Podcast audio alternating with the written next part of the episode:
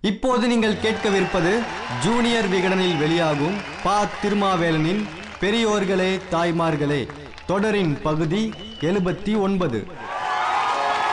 பெரியோர்களே தாய்மார்களே. எம்ஜிஆர் கணக்கு கேட்டார். என்ன கணக்கு? திமுகவின் பொருளாளராக இருந்ததால் கட்சி கணக்கை எம்ஜிஆர் கேட்டார். அதனால் கட்சியில் இருந்து கருணாநிதியால் விலக்கப்பட்டார் என்று தவறான வரலாறு திரும்ப திரும்ப சொல்லப்படுகிறது. எம்ஜிஆர் கேட்டது கட்சியின் வரவு செலவு கணக்கை அல்ல. அன்றைய முதலமைச்சர் கருணாநிதியில் இருந்து எம்எல்ஏக்கள் வரைக்கும் உள்ள அனைவரின் சொத்து கணக்கை தான் எம்ஜிஆர் கேட்டார். திருக்கழுங்குன்றம் தான் எம்ஜிஆர் தீமூட்டிய இடம். ஆயிரத்தி தொள்ளாயிரத்தி எழுபத்தி ரெண்டு அக்டோபர் எட்டாம் நாள் அங்கு ஒரு கூட்டத்தில் பேசிய எம்ஜிஆர் அண்ணாவின் பாதையில் இருந்து முதலமைச்சர் கருணாநிதி விலகிச் செல்கிறார். முதலமைச்சரின் உறவினர்களின் சொத்து விவரங்கள் முதலில் வெளியில் வர வேண்டும். அண்ணாவின் கொள்கைகளை காற்றில் பறக்கவிட்டு அண்ணாவுக்கு சிலை வைத்தால் என்ன பயன்? என்று கேட்டார். அன்று மாலையில் சென்னை ஆயிரம் விளக்கில் எம்ஜிஆருக்கு பாராட்டு கூட்டம் நடந்தது. இதில் பேசிய எம்ஜிஆர் திருக்கழுங்குன்றத்தை விட அனலை அதிகம் கக்கினார். எம்ஜிஆர் என்றால் திமுக திமுக என்றால் எம்ஜிஆர் என்று நான் சொன்னேன். நீ எப்படி இப்படி சொல்லலாம் என்று கேட்கிறார்கள். கேட்டவனும் இப்படி சொல்லட்டும். உனக்கும் உரிமை இருக்கிறது எனக்கும் உரிமை இருக்கிறது. உனக்கு இதை சொல்ல துணிவு இல்லாததால் என்னை கோழையாக்காதே என்று பேசிய எம்ஜிஆர் கட்சி பொறுப்பாளர்கள் அனைவரும் சொத்து கணக்கை காட்ட வேண்டும். நிரூபிக்க முடியாதவர்களை மக்கள் முன்னால் நிறுத்துவோம். அவர்கள் தவறு செய்திருந்தால் தூக்கி எறிவோம் என்று கட்சித்தார் அப்போது முதலமைச்சர் கருணாநிதி மதுரையில் இருந்தார். வழக்கம் போல் செயற்குழு கூடி இது பற்றி முடிவெடுக்கும் என்று சொல்லிவிட்டு வந்தார் கருணாநிதி. கட்சிக்குள் பேச வேண்டியதை பொதுக்கூட்டத்தில் இப்படி பேசலாமா என்று செயற்குழு உறுப்பினர்கள் ஆர்ப்பரித்தார்கள். எம்ஜிஆர் மீது நடவடிக்கை எடுக்க வேண்டும் என்று செயற்குழு உறுப்பினர்கள் இருபத்தாறு பேர் கையெழுத்து போட்டு கொடுத்தார்கள். அன்று எம்ஜிஆருக்கும் கருணாநிதிக்கும் சமாதானம் செய்ய துடித்தவர்கள் இரண்டு பேர் ஒருவர் நாஞ்சில் மனோகரன் இன்னொருவர் முரசொலி மாறன். கட்சியில் பிளவு வேண்டாம் என்று எம்ஜிஆரை கேட்டுக்கொண்டார் நாஞ்சிலார். வருத்த கடிதம் கொடுப்பதற்கு கூட எம்ஜிஆர் தயாராகிவிட்டார். ஆனால் அவரை வெளியேற்றி விட வேண்டும் என்று திமுகவில் பலரும் அதிதீவிரமாக இருந்தார்கள்.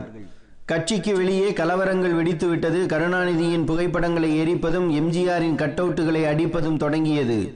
எம்ஜிஆரை அழைத்து சமாதானம் பேசினார் பெரியார். திமுக தலைமைதான் சரியாக நடந்து கொள்ளவில்லை என்று அவரிடம் சொன்னார் எம்ஜிஆர். திமுக பொதுக்குழு கூடியது. வந்திருந்த இருநூத்தி எழுபத்தி ஏழு பேரும் ஆதரித்த நிலையில் எம்ஜிஆர் நீக்கப்பட்டார். அதில் கையெழுத்து போட்டவர் அன்றைய திமுக பொதுச் செயலாளர் நெடுஞ்செழியன். கருணாநிதிக்கும் தனக்கும் தலைமைக்கான போட்டி வந்தபோது கருணாநிதிக்கு பின்புலமாக இருந்த எம்ஜிஆரை கருணாநிதி தலைவராக இருக்கும் போதே வெளியில் அனுப்ப வாய்ப்பு கிடைக்கும் என்று நெடுஞ்செழியன் நினைத்திருக்க மாட்டார்.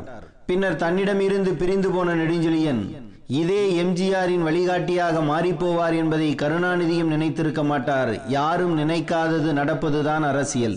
வீட்டு விஷயங்களை எவளும் வீதிக்கு கொண்டு வர மாட்டாள். அப்படி கொண்டு வருபவளை எவனும் மனைவியாக ஏற்றுக்கொள்ள மாட்டான் என்று வியாக்கியானம் சொன்னார் நெடுஞ்செழியன். இவரை அடுத்து பேசிய கருணாநிதி மாற்றார் நம்மை சந்தேகிக்கிறார்கள். ஆகவே நானும் சந்தேகிக்கிறேன் என்று சொல்கிறார் எம்ஜிஆர்.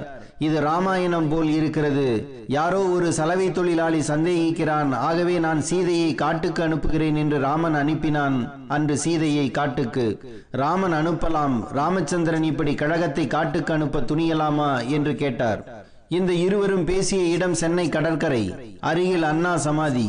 அண்ணனை மட்டுமல்ல அண்ணாவின் அரவணைப்பை கண்ணியத்தை கருணாநிதியும் நெடுஞ்செழியனும் அடக்கம் செய்து கொண்டிருந்தார்கள். கடற்கரையில் காற்று வாங்க போன அண்ணன் திரும்பி வரமாட்டார் என்ற தைரியம்தான் சகோதர பாசத்துடன் வளர்க்கப்பட்ட ஒரு இயக்கம் ஒரே குடும்பத்தின் இயக்கமாக உருமாற காரணமானது.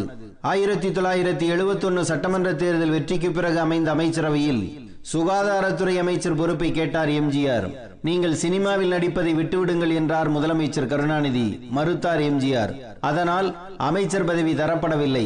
மதுரை திமுக மாநாட்டுக்கு ஒரு நடிகையை அழைத்து வர எம்ஜிஆர் திட்டமிட்டார்.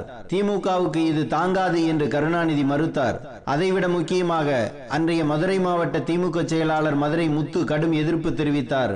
அப்படி யாராவது வந்தால் மாநாட்டுக்கு உள்ளேயே விடமாட்டேன் என்றார் முத்து. அன்றைய காங்கிரஸ் கட்சி எப்படியாவது திமுக திமுகவை உடைக்க நினைத்தது. அதற்கு எம்ஜிஆர் பலியாகிவிட்டார். இவை மூன்றும் திமுக சார்பு விளக்கங்கள். கருணாநிதியின் மூத்த மகன் மூகா முத்து நடிக்க வந்துவிட்டார். முத்துவுக்கும் ரசிகர் மன்றங்கள் உருவாக தொடங்கின. எம்ஜிஆர் ரசிகர்களுக்கும் மூகா முத்து ரசிகர்களுக்கும் சில இடங்களில் பிரச்சனைகள் வந்தன. எம்ஜிஆர் மன்றங்களை கருணாநிதி கலைக்க சொன்னதாக செய்தி பரவியது. திருக்கழுங்குன்றத்தில் எம்ஜிஆர் பேசியது அக்டோபர் எட்டாம் தேதி. அதற்கு ஒரு வாரத்துக்கு முன் அக்டோபர் ஒன்னாம் தேதி எம்ஜிஆர் மன்றங்களின் கூட்டம் சென்னையில் நடந்தது. அதற்கு தமிழ்நாடு முழுவதும் இருந்து எண்ணூறு நிர்வாகிகள் வந்திருந்தார்கள். எம்ஜிஆர் மன்றங்களுக்கு நெருக்கடி தரப்படுவதற்கு இந்த கூட்டத்தில் கண்டனம் தெரிவிக்கப்பட்டது. இதைத் தொடர்ந்து திமுக நிர்வாகியான நீலநாராயணன் விடுத்த அறிக்கை எம்ஜிஆர் ரசிகர்களை ஆத்திரப்பட வைத்தது. திமுகவினரால் நடத்தப்படும் மன்றங்கள் மாவட்ட தலைமை நிலையத்தில் உடனடியாக பதிவு செய்யப்பட வேண்டும். பதிவு செய்யாத மன்றங்கள் திமுக கொடியையோ சின்னத்தையோ பயன்படுத்தக்கூடாது என்று தடை போட்டது அந்த அறிக்கை. அதை பார்த்துத்தான் அனலானார் எம்ஜிஆர். மகன் நடிப்பது பிள்ளையோ பிள்ளை அப்பன் அடிப்பது கொள்ளையோ கொள்ளை என்ற முழக்கம் கிளம்பியது. திமுக கொடிக்கம்பம் வெட்டப்பட்டது. ராமாவரம் தோட்டத்தில் கும்பல் கூட ஆரம்பித்தது. இப்போது நடக்கும் கிளர்ச்சியும் ஆர்ப்பாட்டமும் கருணாநிதிக்கும் ஊழல் பெருவெளிகளுக்கும் எதிரான போராட்டமே தவிர திமுகவை அழிப்பதற்கான போராட்டம் அல்ல என்றார் எம்ஜிஆர்.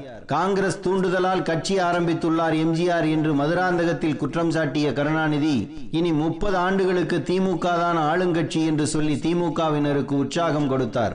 அண்ணா திராவிட முன்னேற்ற கழகம் உதயமானது அண்ணாவின் இதயக்கனி என்றார்கள் எம்ஜிஆரை. அது வண்டு துளைத்த கனி என்று கிண்டல் செய்தது திமுக.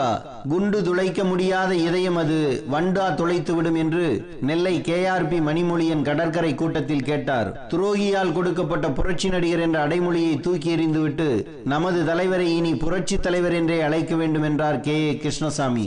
தம்பி கே. ஏ. கே. கடற்கரையில் காட்டிய பாசத்தை அண்ணன் கே. ஏ. மதியழகன் சட்டசபையில் காட்டினார். ராஜினாமா செய்துவிட்டு தேர்தலை சந்தியுங்கள் என்றார் மதியழகன். தேர்தலை சந்திப்பேன். இப்போதல்ல மூன்றாண்டுகள் கழித்து என்றார் கருணாநிதி.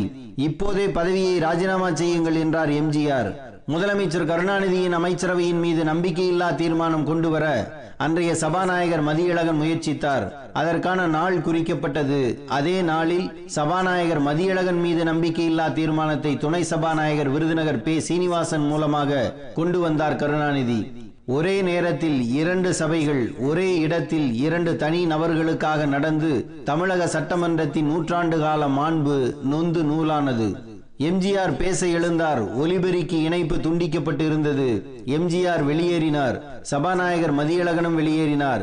எம்ஜிஆரை நோக்கி செருப்பு வந்து விழுந்தது. இந்த சட்டசபை செத்துவிட்டது என்றபடியே எம்ஜிஆர் நடக்க ஆரம்பித்தார். ஆயிரத்தி தொள்ளாயிரத்தி எழுபத்தி ரெண்டு நவம்பர் பதினாலாம் தேதி வெளியேறிய எம்ஜிஆர் ஆயிரத்தி தொள்ளாயிரத்தி எழுபத்தி ஏழில் முதலமைச்சராகத்தான் அந்த சட்டசபைக்குள் போனார். அதுவரை இருந்த கொள்கை அரசியல் அதுவரை இருந்த கட்சி அரசியல் அதுவரை இருந்த விமர்சன அரசியல் அதுவரை இருந்த மக்கள் அரசியல் அதுவரை இருந்த விவாத அரசியல் மறைந்து தனி மனித அரசியல் தனிப்பட்ட இரண்டு மனித மனங்களின் அரசியல் தொடங்கியது தமிழக அரசியலில். சட்டசபை செத்துவிட்டது என்று சொன்னார் எம்ஜிஆர். சட்டசபை மட்டுமல்ல தமிழ்நாட்டு அரசியலே மெல்ல மெல்ல சாகத் தொடங்கியது. இப்போது நாம் கேட்பது எல்லாம் மரணத்தின் ஈன ஸ்வரங்களை மட்டுமே.